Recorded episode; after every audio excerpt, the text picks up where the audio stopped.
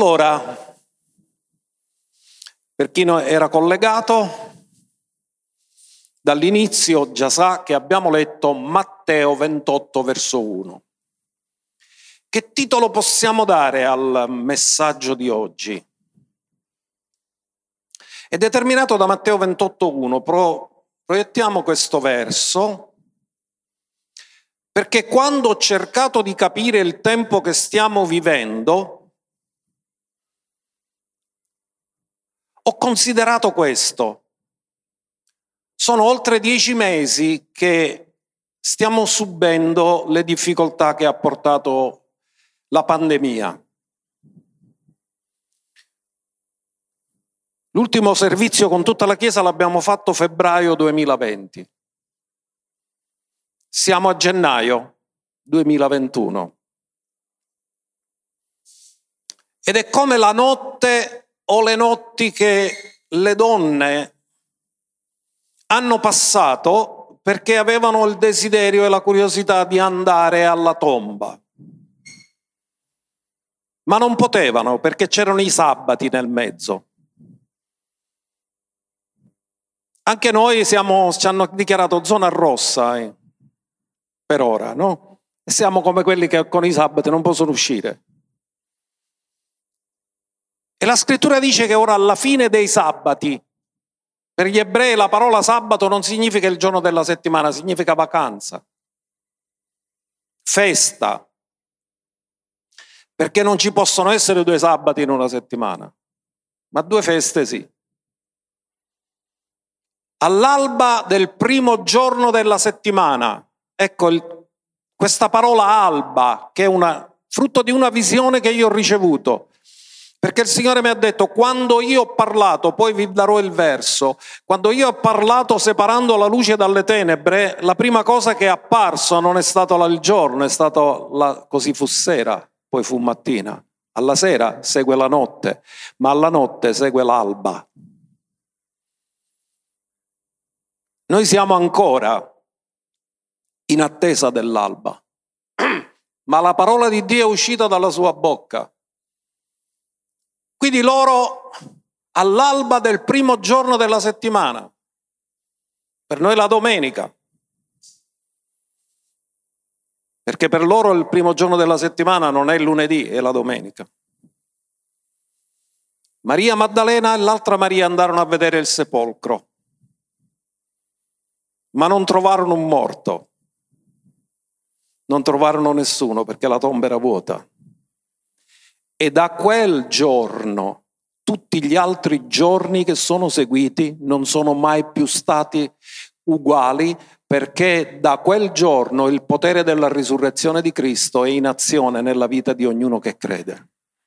Ancora oggi il potere della risurrezione di Cristo è in azione per noi che crediamo.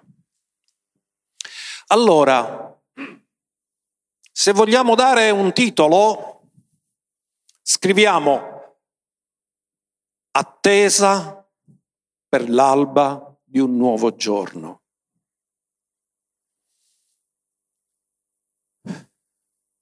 Partiamo da dove è nato questo. A parte la visione, io studio sempre studio la parola, studio anche la gematria.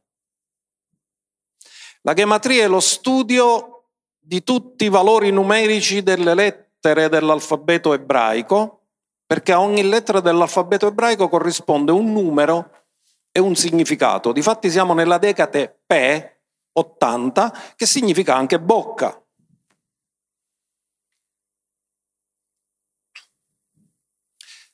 la lingua che Dio ha usato per scrivere le tavole della legge, che lingua era? Era l'ebraico. Amen? Quindi l'ebraico è la lingua delle intenzioni originali di Dio. Mentre il greco è la lingua per le nazioni, l'ebraico è la lingua delle intenzioni originali. E Dio diede le tavole scritte con il suo dito a Mosè. Leggiamo dal Deuteronomio 9:10 quello che Mosè stesso dice. L'Eterno mi diede le due tavole di pietra, scritte con il dito di Dio. Come le ha scritte?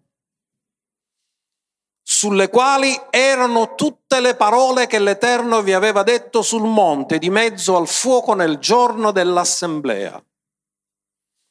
Quello che noi chiamiamo i dieci comandamenti, gli ebrei lo chiamano le dieci parole che Dio ha pronunciato. Quelle parole sono state scritte col dito di Dio e consegnate a Mosè. Quindi Dio usa per scrivere l'ebraico. Non troviamo che abbia usato altre lingue per scrivere.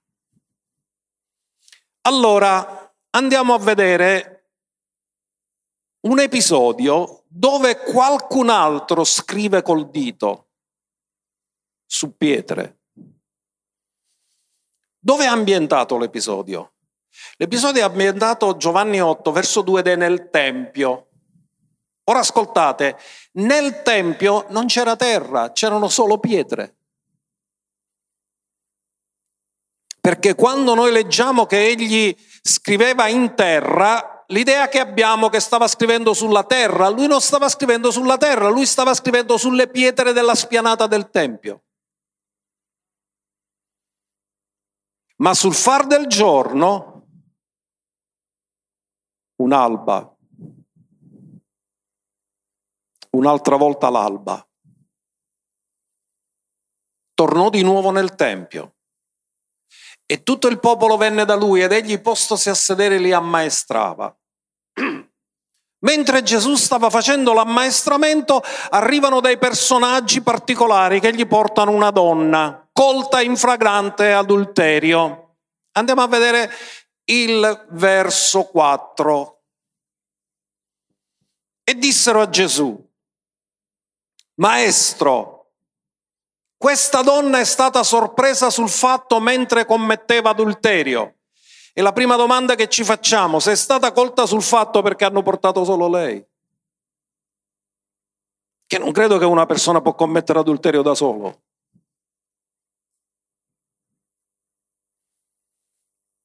Ma qual è il problema? Che normalmente chi viene, la legge viene usata contro i più deboli, non contro i più forti. E le donne erano la parte debole di quella società.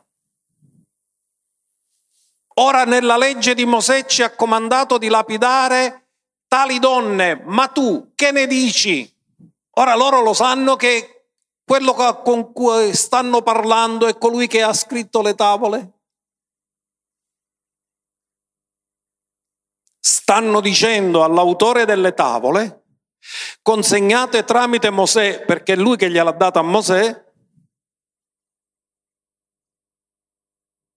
di vedere se lui è d'accordo con quello che lui stesso ha scritto.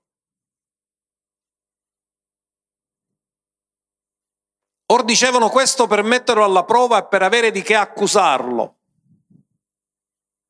La motivazione dei religiosi molto spesso non è ricevere la parola, ma usare la parola per accusare. E voi sapete chi è l'accusatore dei fratelli? Che lui usa qualsiasi cosa per accusare. Ma mi piace quello che ha fatto Gesù. Ogni volta che ci sono accuse, lui fa finta di non sentire. Or dicevano questo per mettere alla prova per, e per avere di che accusarlo, ma Gesù, fingendo di non sentire, non è che non ha sentito, ha fatto finta di non sentire. Chinatosi scriveva col dito in terra. Scriveva col dito in terra. Avete mai fatto la prova a scrivere su una pietra? Col dito? Non rimane traccia. Quindi significa che per capire quello che stava scrivendo dovevano seguire il movimento della mano.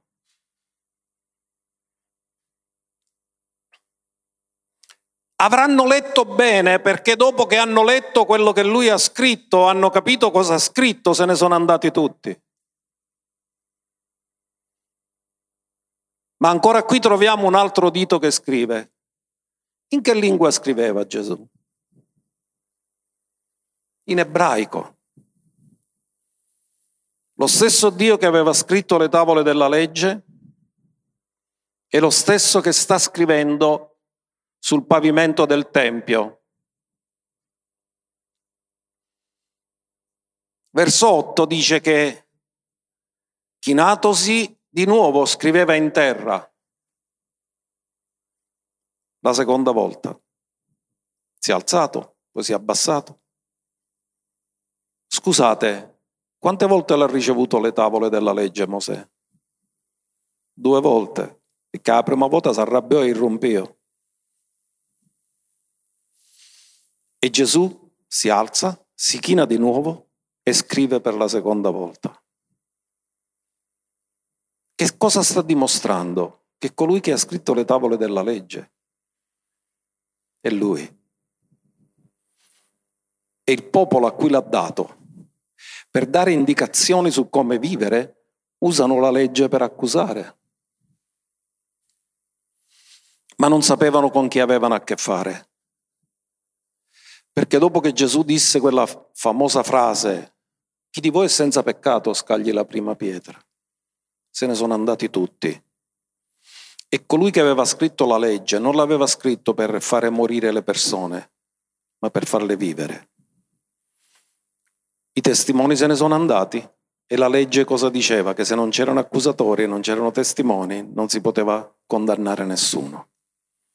E con la sua sapienza usò misericordia verso quella donna, più che usare giudizio e condanna dimostrando che lui non è venuto per condannare, è venuto per salvare. E lui è lo stesso, ieri, oggi e in eterno.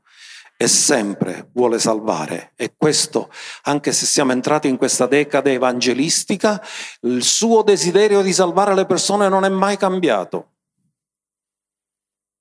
E in quest'anno tanti conosceranno la salvezza attraverso quel sangue che scorre e lo vogliamo proclamare, questa salvezza. Allora abbiamo imparato che Dio scriveva in ebraico, è la lingua delle intenzioni originali. Siamo entrati nel 19 settembre del 2020 nell'anno ebraico 5781. 81. Quindi più che parlare di 21, parliamo di 81. E sono andato a fare degli studi. Sapete che le lettere dell'alfabeto ebraico sono 22, che sarebbe due testimonianza, 11 insegnamento, è la testimonianza di Dio per insegnare agli uomini.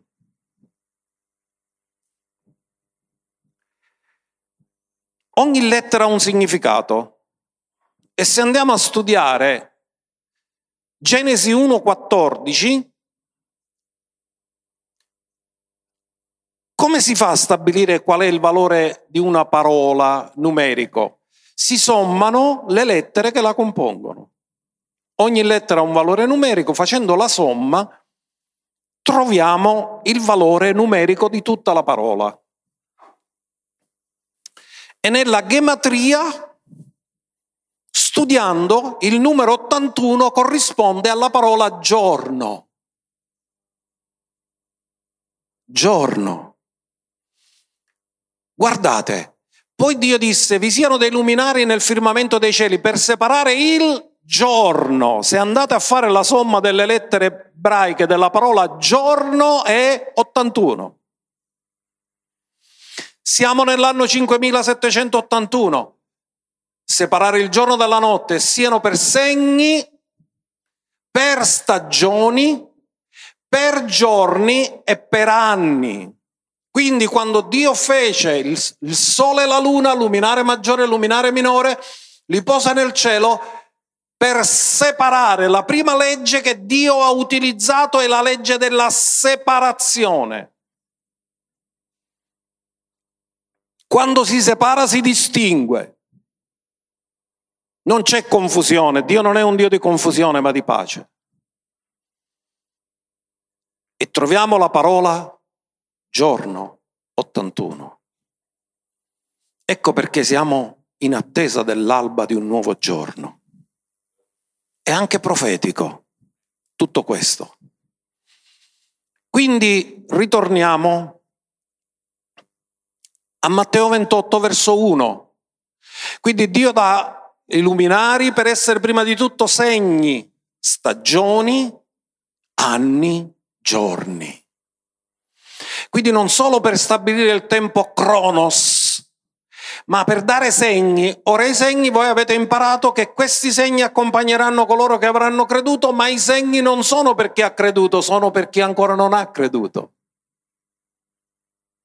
Infatti i segni nel sole e nella luna non sono per i credenti che già conoscono la fine, sono per chi non conosce perché quando i magi arrivarono a Betlemme non ci arrivavano perché avevano la Bibbia, avevano letto Betlemme di Efrata, ma ci arrivarono seguendo gli astri perché gli astri sono come segni per stabilire i tempi di Dio. E anche il sole e la luna lo sono. Ci sono segni nel sole, segni nella luna. Alla fine dei sabati, all'alba, ognuno dica all'alba siamo in attesa dell'alba di un nuovo giorno. Maria Maddalena e l'altra Maria andarono per vedere un morto, ma non trovarono un morto, trovarono angeli che hanno detto che era risorto.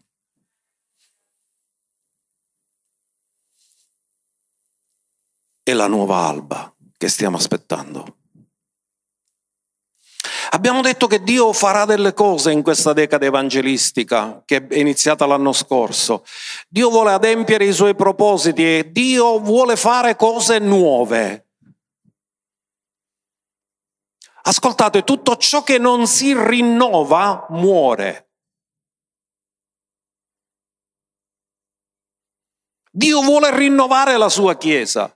Io ringrazio Dio perché il 2020 ci ha lasciato un patrimonio di fedeltà di Dio in tempi di difficoltà che ha fortificato la nostra fede.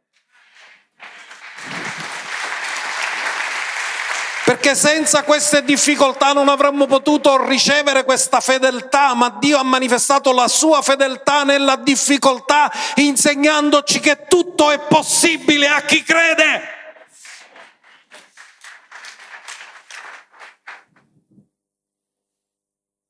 Cosa farà Dio? Farà cose nuove. Il nemico delle cose nuove è la tradizione, perché vogliamo fare sempre le stesse cose, siamo abituati a fare le stesse cose, abbiamo difficoltà a rinnovarci, ma Dio ci vuole rinnovare. Isaia 43 verso 19, chi non lo conosce, Isaia 43 19. Ecco io faccio una cosa nuova essa germoglierà. Quindi significa che il seme già c'è, deve solo germogliare. Non la riconoscerete voi? Aprirò una strada nel deserto, farò scorrere fiumi nella solitudine. Quanti di voi vi aspettate cose nuove? Per aspettarci cose nuove dobbiamo saperle riconoscere. Perché Dio ha detto io le faccio, ma non tutti le riconoscono. Tutti vogliono continuare a vivere nella loro tradizione, nei loro modi. Tutti vogliono difendere il loro passato e non aprirsi al nuovo di Dio.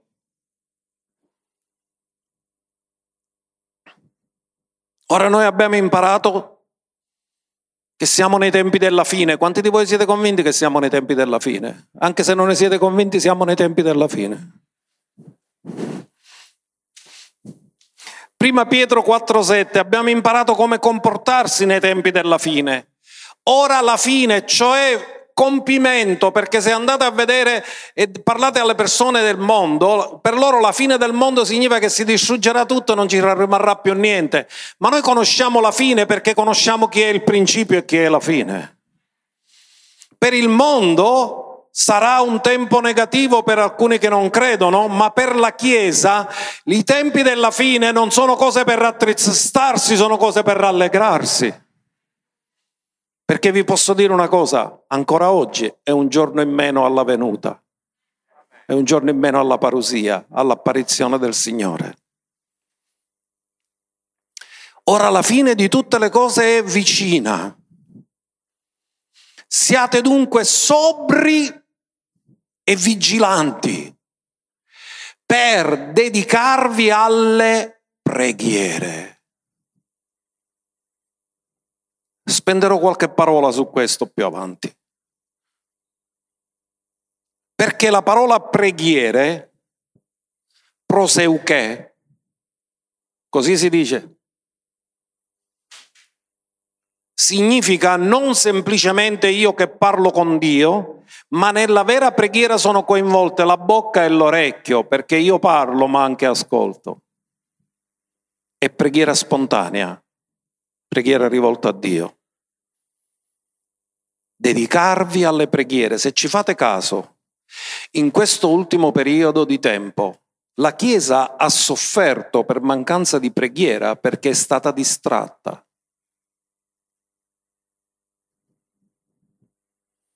E una delle armi più potenti che il nemico sta usando in quest'ultimo tempo è la distrazione.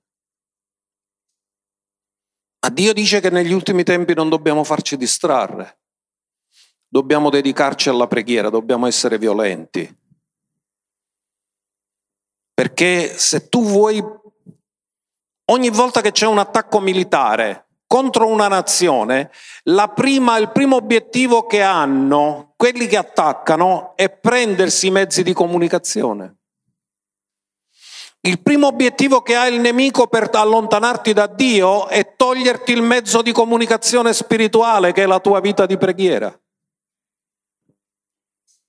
Questa parola proseuche è la stessa parola quando Gesù parlò del Tempio dicendo che doveva essere una casa di preghiera. Ed è la stessa parola che viene usata in Atti 2,42 quando dice che i primi nostri fratelli erano perseveranti nelle preghiere. Quindi spendevano tempo nella preghiera. Perché mantenere il contatto con Dio ti mantiene lucido nella visione. Perché quando perdi il contatto entri in confusione, entri nella paura. Ma Dio non ci ha dato uno spirito di paura, ma di forza, di amore e di mente sana. Guardate questi versi perché noi non dovremmo mai essere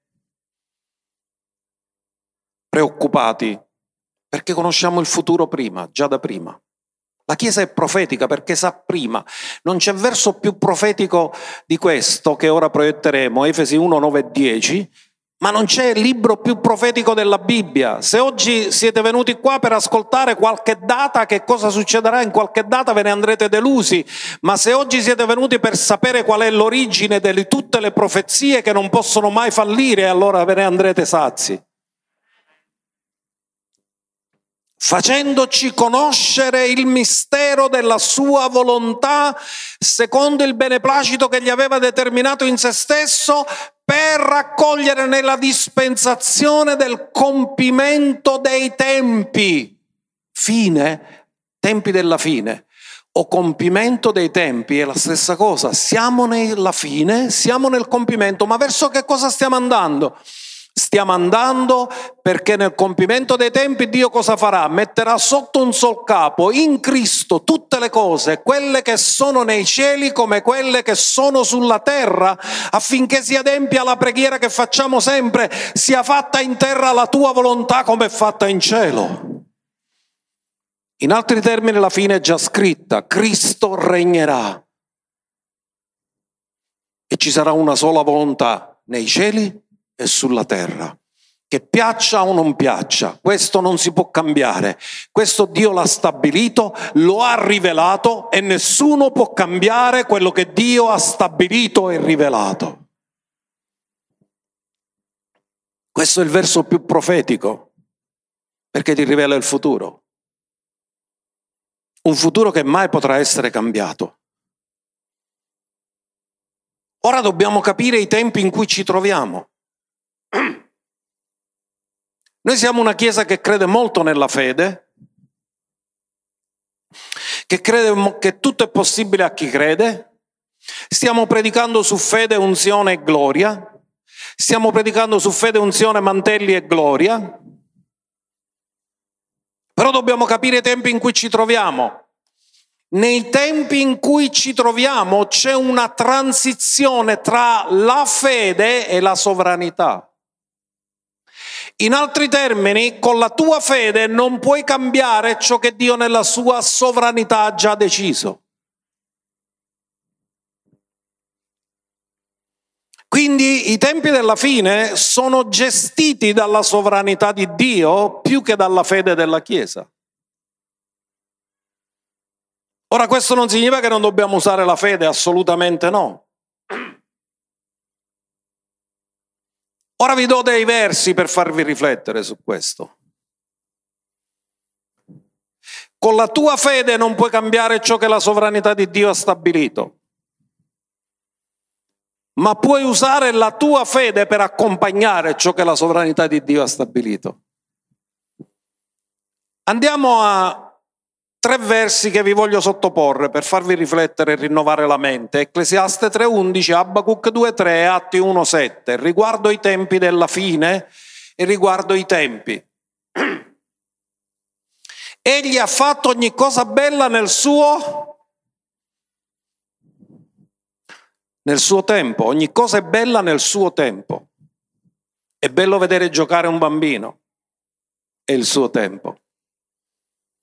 Certo, però se si mette a giocare uno grande, chi giocattole, non è il suo tempo. Cioè tu ricoveri come minimo. Che ogni cosa è bella nel suo tempo e c'è un tempo per ogni cosa. Ha persino messo l'eternità nei loro cuori, senza che alcun uomo possa scoprire l'opera che Dio ha fatto dal principio alla fine, ma le cose che occhio non ha visto, che orecchio non ha udito e che non sono salite in cuor d'uomo, Dio le ha rivelate a quelli che lo amano. Noi sappiamo la fine fin dal principio, perché lui è il principio e la fine, ma l'uomo naturale non comprende le cose dello Spirito di Dio. Abacuc, guardate cosa dice, la visione è per un tempo già fissato, ognuno dica tempo fissato. La visione è per un tempo già fissato. Ciò che è già stato fissato non può essere cambiato attraverso la fede, ma può essere creduto attraverso la fede e accompagnato attraverso la fede ma alla fine parlerà e non mentirà. Se tarda, aspettala, perché certamente verrà e non tarderà. Dice se tarda, aspettala, perché non tarderà. Ma come tarderà o non tarderà? È alla nostra mentalità che sembra che Dio sta ritardando, ma per quanto riguarda Dio ha già fissato un tempo. Per te può sembrare che Lui ritarda, ma Lui arriva sempre puntuale.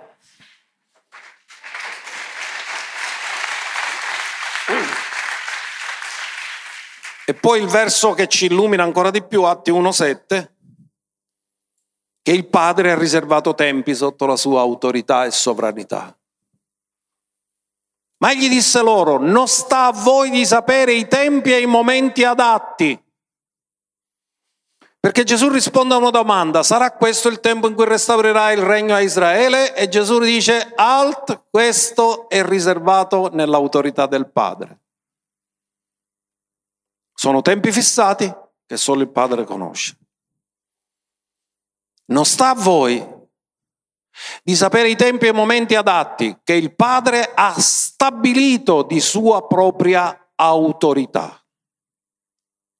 Ma voi riceverete potenza quando lo Spirito Santo verrà su di voi e mi sarete testimoni. E questo è il nostro tempo È tempo di essere testimoni, perché qualcuno potrebbe dire, beh, se le cose sono già fissate, allora che ci sto a fare io?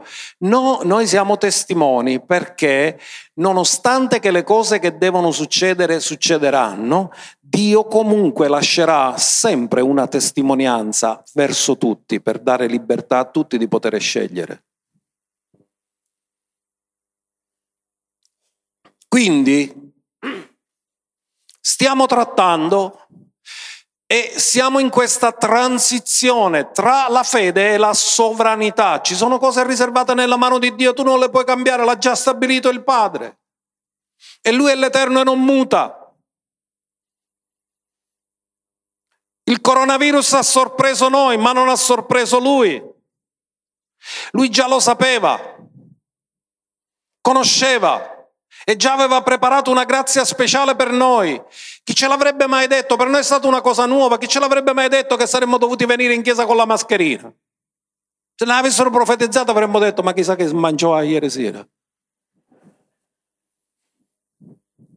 E intanto ci troviamo qua a venire in chiesa tutti con la mascherina. Questa scena non l'avremmo manco mai immaginata.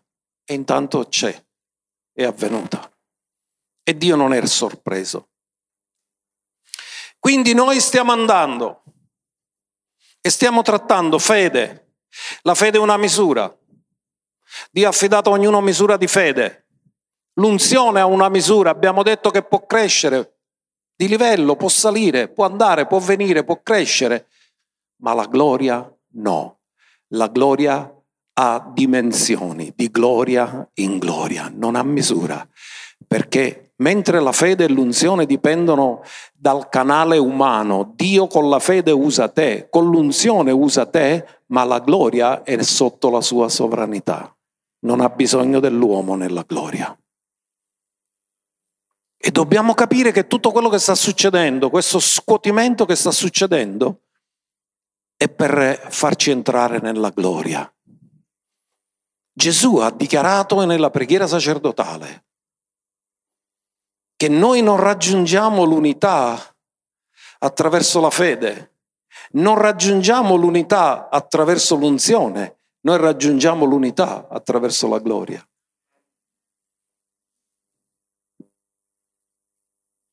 Giovanni 17, 22. E io ho dato loro la gloria che tu hai dato a me, affinché siano uno, quindi non è la fede che ti fa diventare uno, non è l'unzione che ti fa diventare uno, è la gloria che ti fa diventare uno.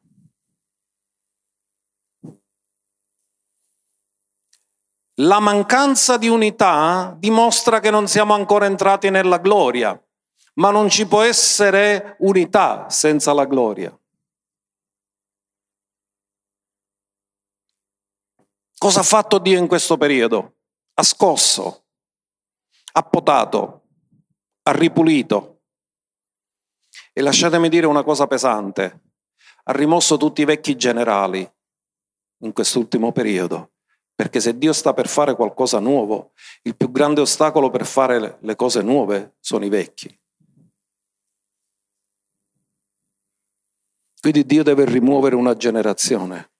Per entrare nella terra promessa, Dio ha rimosso Mosè, e ha preso Giosuè. Mosè non era adatto per la terra promessa, eppure aveva fatto un grande lavoro nel suo tempo, ma per la terra promessa ci voleva una nuova generazione. E quando Dio fa le cose nuove resetta, perché il mondo si sta preparando a un grande reset, ma il grande reset di Dio si chiama ravvedimento.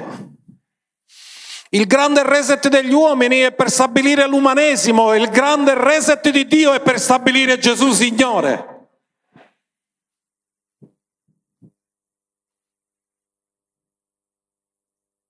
Quindi stiamo entrando non solo in una nuova decade, ma in un nuovo giorno, 81, giorno comincia ad albeggiare qualcosa. Siamo ancora nella notte, ma siamo in attesa dell'alba. E Dio cosa fa? Sta scuotendo. Vi ricordate che l'anno scorso Dio ci ha dato parole profetiche, terremoti, succederanno anche in luoghi non sismici, l'Etna, state attenti all'Etna, e l'Etna fino a qualche giorno fa cominciò ad eruttare. Dio ci ha dato dei segni, ma questi segni continueranno, è inutile che li profetizziamo di nuovo perché tanto succederanno, perché Gesù l'ha detto che negli ultimi tempi ci saranno terremoti in vari luoghi, ci saranno tumulti. E c'è bisogno che lo profetizziamo di nuovo, succederanno. Ebrei 12, 26 dice che siamo in un tempo di scuotimento. Lo scuotimento deve rimuovere qualcosa che non fa parte dell'immagine della somiglianza di Cristo. Rimuovere tutto ciò che non fa parte del regno. Lo scuotimento ti porta in zona rimozione la cui voce scosse allora la terra, ma che ora ha fatto questa promessa dicendo ancora una volta io scuoterò non solo la terra ma anche il cielo e questo ancora una volta sta ad indicare la rimozione, ognuno dica rimozione delle cose scosse, vengono solo le cose che non fanno parte del piano di Dio, del proposito di Dio, del regno di Dio vengono scosse perché il suo regno non avrà mai fine come di quelle che sono fatte, cioè della vecchia creazione, affinché rimangano quelle che non sono scosse. Quindi questo, quello che Dio sta facendo e nel verso successivo dice che noi ricevendo un, il regno che non può essere scosso. In altri termini, tutto può essere scosso tranne qualcosa che non può essere scosso, che è il regno che non può essere scosso perché il suo regno non avrà mai fine e non può essere scosso, il suo regno viene. E tutto ciò che è del regno non cambia. Tutto il resto cambia, ma il regno non cambia. Mostriamo gratitudine mediante la quale serviamo Dio in modo accettevole, con riverenza e timore. Questi giorni per noi sono giorni di grandi opportunità dove il mondo le chiama crisi e difficoltà, Dio le chiama opportunità. La crisi e la difficoltà diventa una grande opportunità perché porta trasformazione nella nostra vita. La crisi passerà, ma la trasformazione resterà.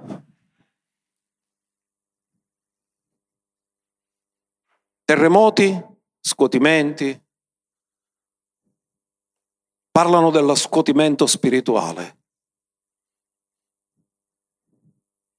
Ma Dio ci sta portando in una dimensione dove la sua sovranità prevale. Qualcuno ha definito questi tempi un caos organizzato affinché sia scosso ciò che non appartiene a Dio e sia stabilito ciò che è di Dio. Ora gli uomini pensano che stanno facendo le cose a modo suo e stanno portando avanti i loro piani e la globalizzazione, ma non sanno che stanno lavorando per un regno che non avrà mai fine. Perché c'è un solo regno e c'è un solo re che Dio ha stabilito sopra Sion. Allora, abbiamo parlato la settimana scorsa di Salomone. E oggi ritorniamo a Salomone. Salomone costruisce il Tempio. Davide non è adatto alla costruzione del Tempio. E Dio gli dice non lo farai tu, lo farà tuo figlio. Perché quando Dio sta per fare qualcosa nuovo, deve trovare persone nuove. Davide era un guerriero, era un adoratore, ma non era un costruttore. Per Salomone, come abbiamo imparato, era facile costruire. Aveva ricevuto una sapienza speciale in questo. E Salomone fa una cosa nuova. Il progetto lo riceve dal padre. E lui in sette anni costruisce il Tempio. È stato rapidissimo perché sette anni con i tempi di allora non è che c'erano i trattura, facevano tutto a mano, non c'erano gli scavatori. In sette anni hanno costruito il Tempio e l'hanno inaugurato. Ora noi andiamo a studiare la preghiera che lui fa e che cosa avviene all'inaugurazione del Tempio. Perché noi stiamo parlando di fede, unzione e gloria. Fede, unzione, mantelli e gloria. Noi continueremo a parlare sulla gloria perché lo scopo di Dio finale è la gloria. E qui cosa avviene? Avviene qualcosa di straordinario. In seconda cronaca 7.1 Quando Salomone ebbe finito di pregare, dal cielo cadde un fuoco che consumò l'olocausto e i sacrifici e la gloria dell'Eterno riempì il Tempio. E i sacerdoti non potevano entrare nella casa dell'Eterno perché la gloria dell'Eterno riempiva la casa dell'Eterno. Quando la gloria è manifestata, Dio non ha più bisogno degli uomini. I sacerdoti non hanno potuto fare nulla. Per la fede Dio si usa di te e di me, per l'unzione Dio unge persone, ma nella gloria è sovrano. Dillo, Dio è sovrano nella gloria. Il fuoco scende, atto della sovranità di Dio. Sapete che il fuoco del tabernacolo di Mosè, anche lì scese il fuoco. L'hanno usato per accendere tutti gli altri fuochi. In altri termini, gli altri fuochi erano il risultato di un fuoco sceso dal cielo. Ma nel tempio di Erode 46 anni non sono bastati per terminare il tempio. E ai tempi di Gesù il tempio di Erode non era neanche completato. Ma non c'era il fuoco dal cielo che era mai sceso, non c'è mai stata nuvola di gloria e non c'era neanche l'arca nel luogo santissimo. Perché ciò che è nato da Dio viene da un modello divino. Ciò che gli uomini vogliono fare a modo loro non è modello divino e ciò che non è modello divino non ha durata. Il Tempio di Salomone durò 410 anni poi fu distrutto da Nabucodonosor II.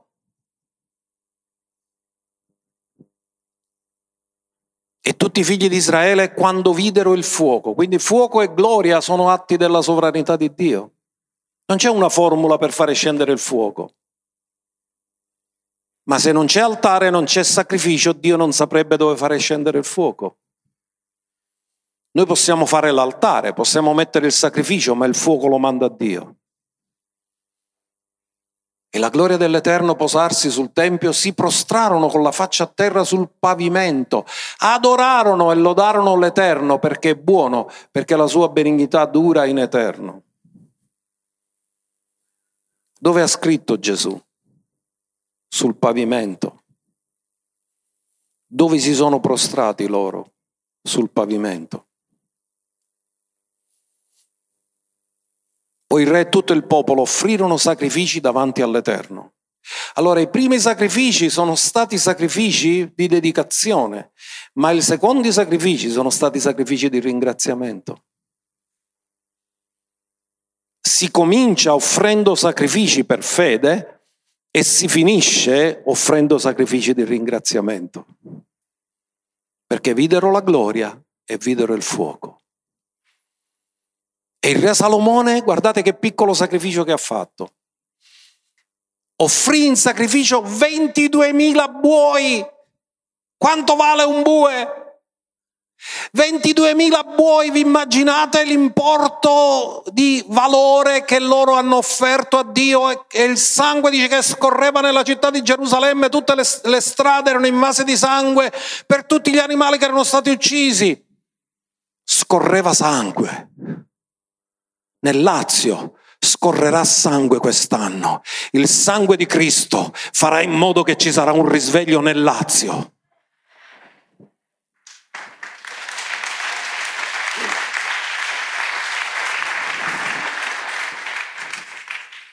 Ma non bastano 22.000 buoi, 120.000 pecore.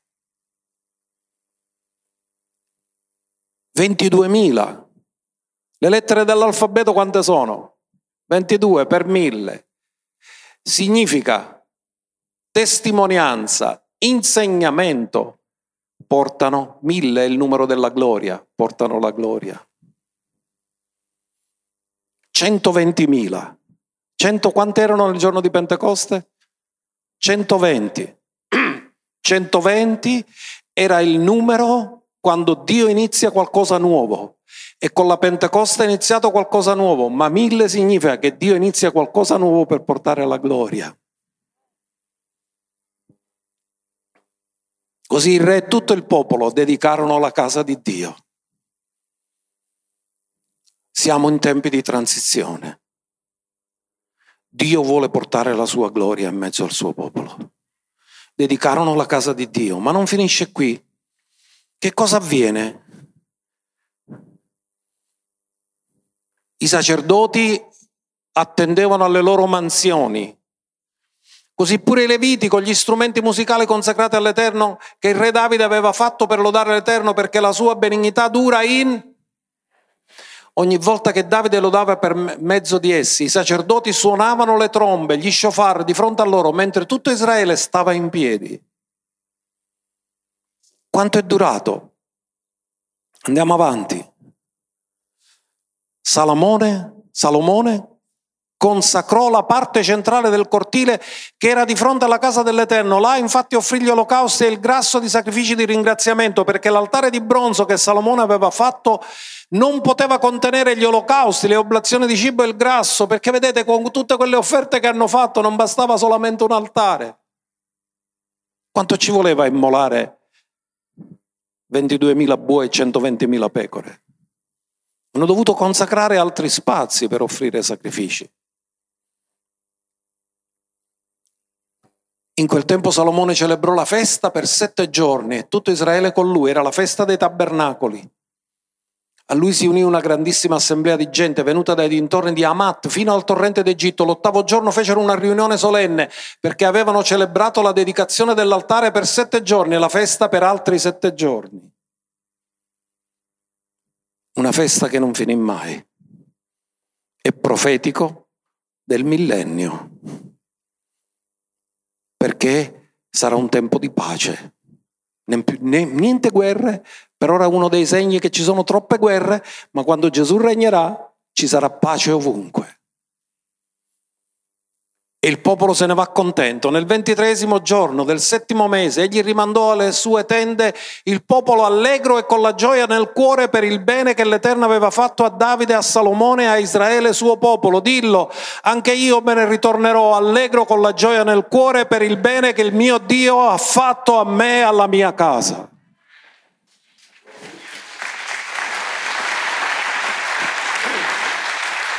Così Salomone ultimò la casa dell'Eterno e la reggia e riuscì a portare a termine tutto ciò che aveva in cuore di fare nella casa dell'Eterno e nella sua propria casa. Ciò che è nato da Dio vince il mondo. Da dove era nato il progetto?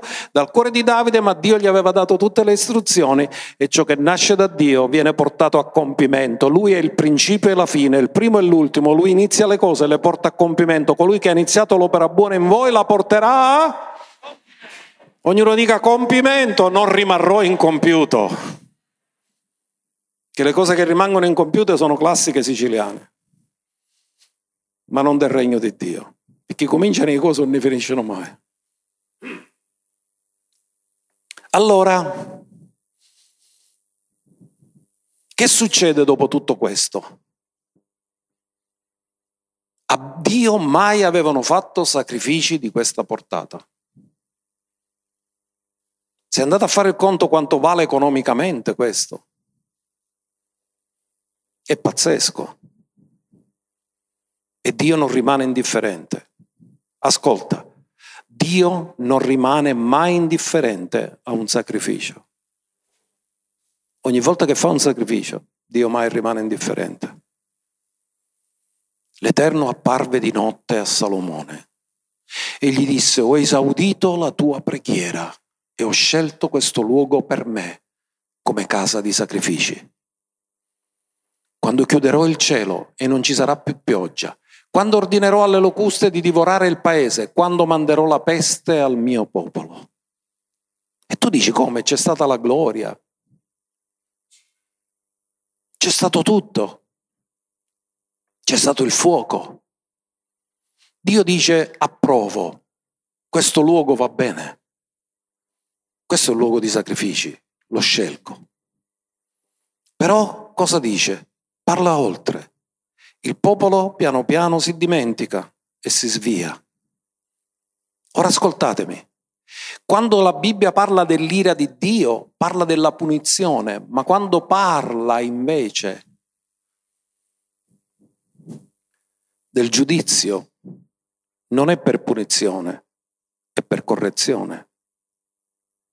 Ora Dio sta dicendo, quando il popolo si allontanerà dai miei modelli, io devo esercitare correzione sul mio popolo.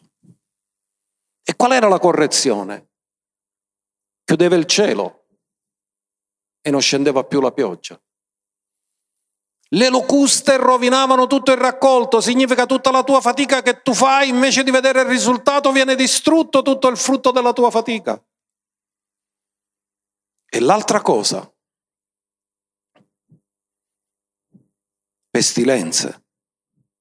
Cosa stiamo vivendo noi? Pestilenze. La pestilenza è permessa da Dio per portare correzione al popolo. Gli uomini hanno dovuto ammettere che non hanno le capacità, le risorse, con tutta la scienza non sono riusciti a fermare la pandemia, con tutta la conoscenza, con tutta l'arroganza, con tutto l'orgoglio, si sono dovuti rendere conto che non hanno le risorse per fermare queste cose. Perché c'è bisogno di Dio. E questo è un atto di correzione che Dio ha permesso per riportare le persone di buona volontà a Dio. Perché si sono scavate cisterne screpolate che non contengono acqua e hanno lasciato la fonte di acqua viva, ma beati coloro che stanno sempre ad attingere alla fonte di acqua viva.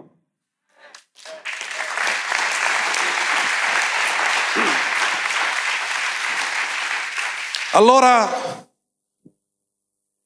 tutti noi cosa leggiamo? Leggiamo seconda cronaca 7,14, se il mio popolo si umilia, sì, ma tutto questo da dove nasce? Dobbiamo capire che quello che precede il verso 13, in altri termini, ogni volta che le persone si allontanano da Dio, Dio dice ogni volta che vi allontanate, ogni volta che succederanno queste cose, vi do la soluzione.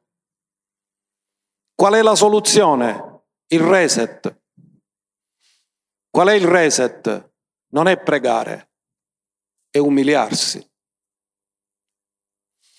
Perché anche il fariseo pregava, ma nell'arroganza e nell'orgoglio. Mentre il pubblicano prima si è umiliato, poi ha pregato. Cosa ha detto? Se il mio popolo si umilia, prega, cerca la mia faccia e torna indietro dalle sue vie malvagie. In altri termini, quando è che arrivano i giudizi? Quando gli uomini si danno alla malvagità. In altri termini, cedono al malvagio e ai demoni, si allontanano da Dio e si crea disordine nella loro vita. E Dio dice, io sono pronto di nuovo a mettere ordine. Questa è grazia se il mio popolo si umilia, prega, perché la preghiera deve nascere da umiliazione, non da arroganza. Cerca la mia faccia. Cerca la mia faccia. Sapete che i peccati allontanano e Dio si toglie la faccia e torna indietro dalle sue vie malvagie cambia modo di vivere. Io ascolterò dal cielo, perdonerò il suo peccato e guarirò il suo paese. Noi lo leggiamo normalmente fuori dal contesto, ma dobbiamo leggerlo nel contesto. È nel contesto di quando vengono esercitati i giudizi. Il giudizio si ferma quando il popolo si umilia prega, cerca la sua faccia, lascia le vie malvagie e Dio ascolta dal cielo e risponde. perdonando e guarendo il paese. Amen. Tutto questo serve per riportare le persone a Dio. Giudizio porta correzione, ira porta punizione. Allora, dobbiamo capire in che giorni viviamo, perché Dio vuole fare tutto per portarci alla gloria, ma ci vuole un reset, vero? Perché Dio non mescolerà le cose sante con le cose impure. Vi voglio parlare dei tempi della fine. Dove siamo? La domanda che i discepoli fecero a Gesù in Matteo 24. Gli fecero una domanda, quando succederanno queste cose? Perché gli fecero vedere i locali del Tempio e hanno detto, ah, e Gesù disse non rimarrà pietra sopra pietra. Allora hanno detto come? E poi fanno queste tre domande. Mentre egli era seduto sul monte degli ulivi, i discepoli gli si accostarono in disparte dicendo, dici quando avverranno queste cose? E quale sarà il segno della tua venuta e della fine dell'età presente? Ora, notate che hanno fatto tre domande. Uno, quando sarebbe successo che il Tempio veniva distrutto? E Gesù non diede una data. Poi l'altra domanda è, quale sarà il segno della tua parusia? Perché venuta qui non è la seconda venuta, ma è l'apparizione del Signore. Mentre quando dice quale sarà il segno della fine dell'età presente, lì parla invece della venuta. Allora, nell'apparizione Gesù in realtà non viene sulla terra, è la Chiesa che va dove è Lui, sulle nuvole. Ma nella venuta Gesù torna sulla terra con la Chiesa. Quindi quando parliamo di venuta sulla terra, l'unica venuta sulla terra è con la Chiesa. Perché la prima si chiama rapimento. Ed è la Chiesa che va dove è Lui sulle nuvole, lo incontra sulle nuvole. Lui non mette piede sulla terra nel rapimento, ma nella venuta ritorna con la Chiesa. Quindi loro stanno facendo tre domande. Quando sarà distrutto il Tempio? Quando sarà la tua apparizione? E quando sarà la tua venuta? E Gesù la prima cosa che dice è che nessuno vi inganni. Perché significa che saranno tempi dove il nemico cercherà di fare confusione per confondere la mente delle persone. Ma una delle cose che dice è che quello che precede la sua venuta sarà come ai giorni di Noè. Matteo 24, 37. Ma come ai giorni di Noè così sarà anche la venuta del figlio dell'uomo. Se andate a studiare ai giorni di Noè c'è differenza tra i giorni di Noè e i giorni di Sodoma e Gomorra. I giorni di Sodoma e Gomorra sono stati locali, è una punizione locale, ma i giorni di Noè il diluvio è stato globale. In altri termini, quello che precede la sua venuta sono fenomeni globali e la pandemia è globale ed è un segno della venuta, della parusia, dell'apparizione.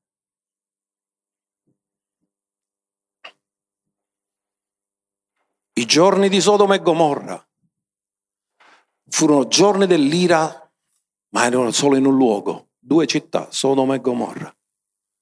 Ma il diluvio fu universale, globale. E ai tempi di Noè ci saranno cose globali. L'ultimo evento globale, prima della pandemia, qual era stato? La caduta delle torri? Chi è che non sa delle torri gemelle? Tutti lo sanno. 2001. Sapete quanto ne abbiamo oggi nel calendario ebraico? 19 di Tevet. Sapete che significa 19? Grazia prima del giudizio. Siamo arrivati al 2020, dal 2001 sono passati 19 anni ed è arrivato un altro giudizio sulla terra, dopo le torri gemelle. Oggi è 19 di Tevet. Io sono nato il 19 e ho studiato. 19 di Adar. 19 significa grazia. in attesa di un giudizio. E guarda caso abbiamo fondato la parola della grazia. Ma non lo sapevamo. Ma tutto è completo, perfetto nella mente di Dio. E poi le cose le scopriamo dopo. Ma già, era tutto organizzato. Ah, come avvenne ai giorni di Noè, così avverrà alla venuta del figlio dell'uomo. E Luca 21, verso 9, è inutile profetizzarlo, già l'ha detto Gesù. Quando poi sentirete, vedrete i telegiornali, sentirete parlare di guerre e di tumulti, non vi spaventate perché queste cose devono prima avvenire, ma non verrà subito la fine. Allora disse loro, si solleverà nazione contro nazione, regno contro regno, vi saranno grandi terremoti, carestie e pestilenze in vari luoghi, vi saranno anche dei fenomeni spaventevoli e grandi segni dal cielo. Non abbiamo bisogno di profetizzarlo, è già riportato nella parola. Il migliore libro di profezia è la Bibbia. Già Gesù l'ha detto quello che doveva succedere. Ma disse, quando queste cose cominciano a succedere, rialzate il capo, la vostra redenzione è vicina. Non è una cattiva notizia per la Chiesa, è una buona notizia per la Chiesa. Matteo 24, 8, ritorniamo a Matteo 24. Ma tutte queste cose saranno soltanto l'inizio delle doglie di parto. Le doglie non portano cose negative, portano la nascita di una nuova creatura. Ma le doglie, e voi ne potete ammaestrare su questo perché voi avete partorito, io no. Io ho assistito ai parti di mia moglie, ma partoriva lei. Le doglie più si avvicina il parto, più la distanza tra una doglia e l'altra si riduce il tempo. In altri termini, questi fenomeni diventeranno sempre più frequenti fino a che non ci sarà il parto. Ma più le doglie diventano frequenti, più vicina è la nascita del bambino. Più le doglie diventano frequenti, più vicino è la sua apparizione. Gesù l'ha detto, tra una doglia e l'altra c'è un tempo per rifiatare e noi avremo tempi per rifiatare in certi momenti, ma poi arriverà l'altra doglia. Sono solo l'inizio. Ascoltatemi, sono tempi di prova. Ma cosa dice la Bibbia? Dice che dobbiamo mantenerci allegri durante la prova. Amen? Dice che la prova produce. Io vi voglio dire una cosa. Tutti quelli che l'avete saputo affrontare il periodo del coronavirus non vi ha fatto del male, vi ha fatto del bene, vi ha fatto crescere, vi ha fatto crescere nella fede, vi ha fatto crescere nella fiducia in Dio, vi ha fatto vedere la benignità di Dio, la fedeltà di Dio, perché dove non c'erano sicurezze umane, la vostra fede ha permesso a Dio di rispondervi.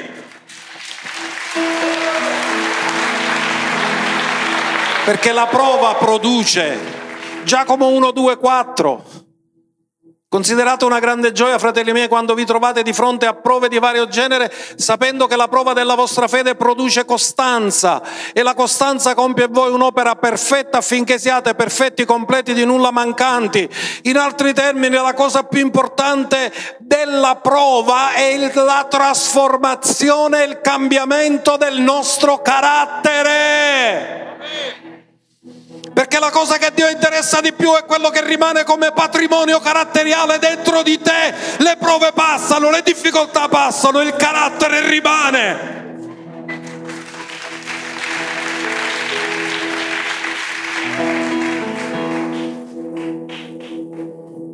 Rivelazioni profetiche. Vi ho detto vi deludo, ma non vi deludo. Quando si parla di profetico tutti pensano solamente che possiamo sapere le cose del futuro, solo un quarto dell'attività profetica è questa. Nell'attività profetica la prima è l'intuizione, sapere leggere profeticamente le situazioni del presente. E sapere dare consigli su situazioni che apparentemente sembrano difficili e irrisolvibili è lo spirito profetico. Poi c'è anche la predizione, cioè annunciare il futuro prima che arriva e la Bibbia è il migliore libro sul futuro perché ti dice già come andrà a finire. Poi c'è la supervisione profetica, sapere vedere le cose con l'occhio di Dio e vedere dove c'è disordine per mettere ordine. In una famiglia, in una chiesa, in una struttura, in una riunione in casa. È attività profetica. E poi ce n'è un'altra, che profeticamente vi voglio dire che durante il coronavirus mia moglie l'ha vissuto e chi ha ascoltato la sua sessione sa che Dio l'ha riportata nel passato. Si chiama retrospezione profetica. Dio ti riporta nel passato ti riporta alle ferite, ti riporta alle cose generazionali, ti riporta a tutte le cose che tu hai dovuto vivere e che hanno determinato tante cose nel tuo presente e possono influenzare il tuo futuro e profeticamente Dio ti libera da tutte le cause e le radici che ti hanno fatto diventare quello che sei per farti diventare quello che vuole Lui. Questa è attività profetica che si manifesta con guarigione dell'anima con parole che scendono dal cielo e che cambiano e ti danno una inversione generazionale. Se tu vieni da maledizioni generazionali, inizierai una benedizione generazionale. Cosa vi voglio dire? Saranno tempi facili? No, saranno tempi difficili. È scritto, prima Timoteo 3.1, or sappi che negli ultimi giorni verranno tempi difficili. Dio non ci inganna, ci dice la verità. I tempi che viviamo sono difficili, ma la sua grazia è superiore sempre alle difficoltà, la sua grazia è più che sufficiente. La grazia è sempre superiore alle difficoltà che incontriamo. Cosa avverrà? Abbiamo promesse che alla fine la rivelazione crescerà. E vi voglio dare Daniele 12 verso 4, e tutti i tesori della sapienza e della conoscenza divina ci saranno dati. Mentre andiamo verso la conclusione dice, ma tu Daniele tieni nascoste queste parole e sigilla il libro fino al tempo della fine, fino al tempo della... Quindi il libro è sigillato fino al tempo della fine, ma alla fine sarà rivelato. E dice, molti andranno avanti e indietro e la conoscenza alla fine, cosa farà la conoscenza alla fine? Dillo, la mia conoscenza alla fine aumenta. Sono nel tempo dove Dio sta facendo aumentare la conoscenza per rivelazione. La Chiesa avrà una chiarezza come ai tempi apostolici. Ascoltate, come saranno scanditi i tempi del 2021? Con i tempi fissati, le feste dell'Eterno. Vi do le date, scrivetevi queste date. Volevate le date? Ve le do, ma sono le date delle feste. Pasqua, quest'anno comincia 28 marzo. Dal 28 marzo al 4 aprile è Pasqua. Raramente la Pasqua è a marzo, ma quest'anno tutto è più abbreviato. Pentecoste 17-18 maggio. Trombe 6 settembre. Tabernacoli 20-27 settembre. Tempi fissati sono sotto la sovranità di Dio le feste. Molte cose avverranno nelle feste, queste date sono importanti. Ci sarà un reset per Pasqua. Quindi aspettatevi che fine marzo ci sarà un reset. Non aspettatevi cose prima di quello. Il reset sarà dopo fine marzo. Dio farà vedere la differenza tra chi lo serve e chi non lo serve perché lo Spirito di Dio all'opera c'è scuotimento, c'è cernita, c'è potatura. E poi vi voglio dare la cosa che qui tengo di più per il 2021, la grande chiamata di Dio per il 2021. Qual è la grande chiamata di Dio nel 2021? Pregavo, pregavo e dicevo Dio dammi qualcosa di particolare e Dio non mi rispondeva. E poi mi disse, io non ti darò niente di particolare, però ti dirò come puoi insegnare gli altri a ricevere personalmente. Apocalisse 4, verso 1 e 2. La chiamata alla stanza del trono. Ognuno dica chiamato alla stanza del trono. Questo è l'invito che Dio fece. Ora ascoltate, lo fece a Giovanni nell'isola di Patmos. La domanda è perché Dio non l'ha liberato dalla prigione? Perché Pietro fu liberato dalla prigione e Giovanni no? Perché per Pietro era l'inizio della sua missione. Per Giovanni non era quello il tempo. Era il tempo che lui scrivesse per lasciare alle future generazioni. A Giovanni Dio gli è servito nell'isola di Patmos perché lì scrisse queste grandi meravigliose rivelazioni. A Pietro Dio gli serviva che andasse a predicare l'Evangelo. Uno uscì dal carcere, l'altro lo lasciò nel carcere, ma lo fece uscire dal corpo e gli fece vedere le cose del futuro. Uno uscì dal carcere naturale, l'altro uscì dal carcere spirituale. Dopo queste cose io vidi ed ecco una porta aperta nel cielo. Dillo, le porte del cielo sono sempre aperte. E la prima voce che avevo udito parlare con me come una tromba disse sali quassù, questa è la chiamata. Ognuno, alcuni mi dicono qual è la mia chiamata, qual è la mia tua chiamata? La tua chiamata è la chiamata alla stanza del trono. Dillo, Dio mi chiama alla stanza del trono. Io sono chiamato alla stanza del trono. Sali quassù e ti mostrerò le cose che devono avvenire dopo queste. E subito fui rapito in spirito. Ed ecco un trono posto nel cielo e sul trono stava uno seduto. Ma lui dov'era fisicamente? A Patmos. Dio non lo libera dalla prigione, ma gli fa vedere la fine. Giovanni passerà sono io che regno e che governo. Io sono ancora seduto sul trono. Gli uomini possono fare cose, ma alla fine prevarrà la mia volontà. Gli uomini possono fare quello che vogliono, ma alla fine ho stabilito il mio re sopra Sion. Lui regnerà e il suo regno non avrà mai fine.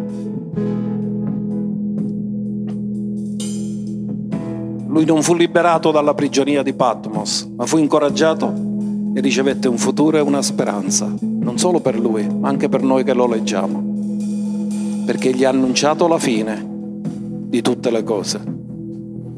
E la Chiesa ha beneficiato dell'ultimo libro della Bibbia che si chiama Rivelazione. Genesi, intenzione originale. Apocalisse chiude tutto adempiendo le intenzioni Tre cose e concludiamo. Prima cosa, già ve l'ho detto, l'alba. Quando ho detto a Dio dammi una parola, lui mi ha detto sta per spuntare l'alba. Stamattina siamo usciti di casa, io e mia moglie, era ancora buio. 7 meno 10 cominciava ad albeggiare. Alle 7 cominciava a vedersi qualcosa. Poi il giorno cresceva. Dio mi ha detto aspettate una nuova alba, sta per arrivare, ma ancora non è pronta, solo dovete aspettarlo, come quelle donne hanno dovuto aspettare l'alba per andare. E poi ho detto Signore, cosa condivido di particolare, di speciale? E lui mi ha dato una visione sul momento non l'ho capita. E mi ha fatto vedere il momento in cui hanno messo la corona di spine sul capo di Gesù. Non l'hanno fatto con delicatezza, hanno preso le spine, gliel'hanno messe, messe sul capo, hanno calcato ed è subito uscito sangue.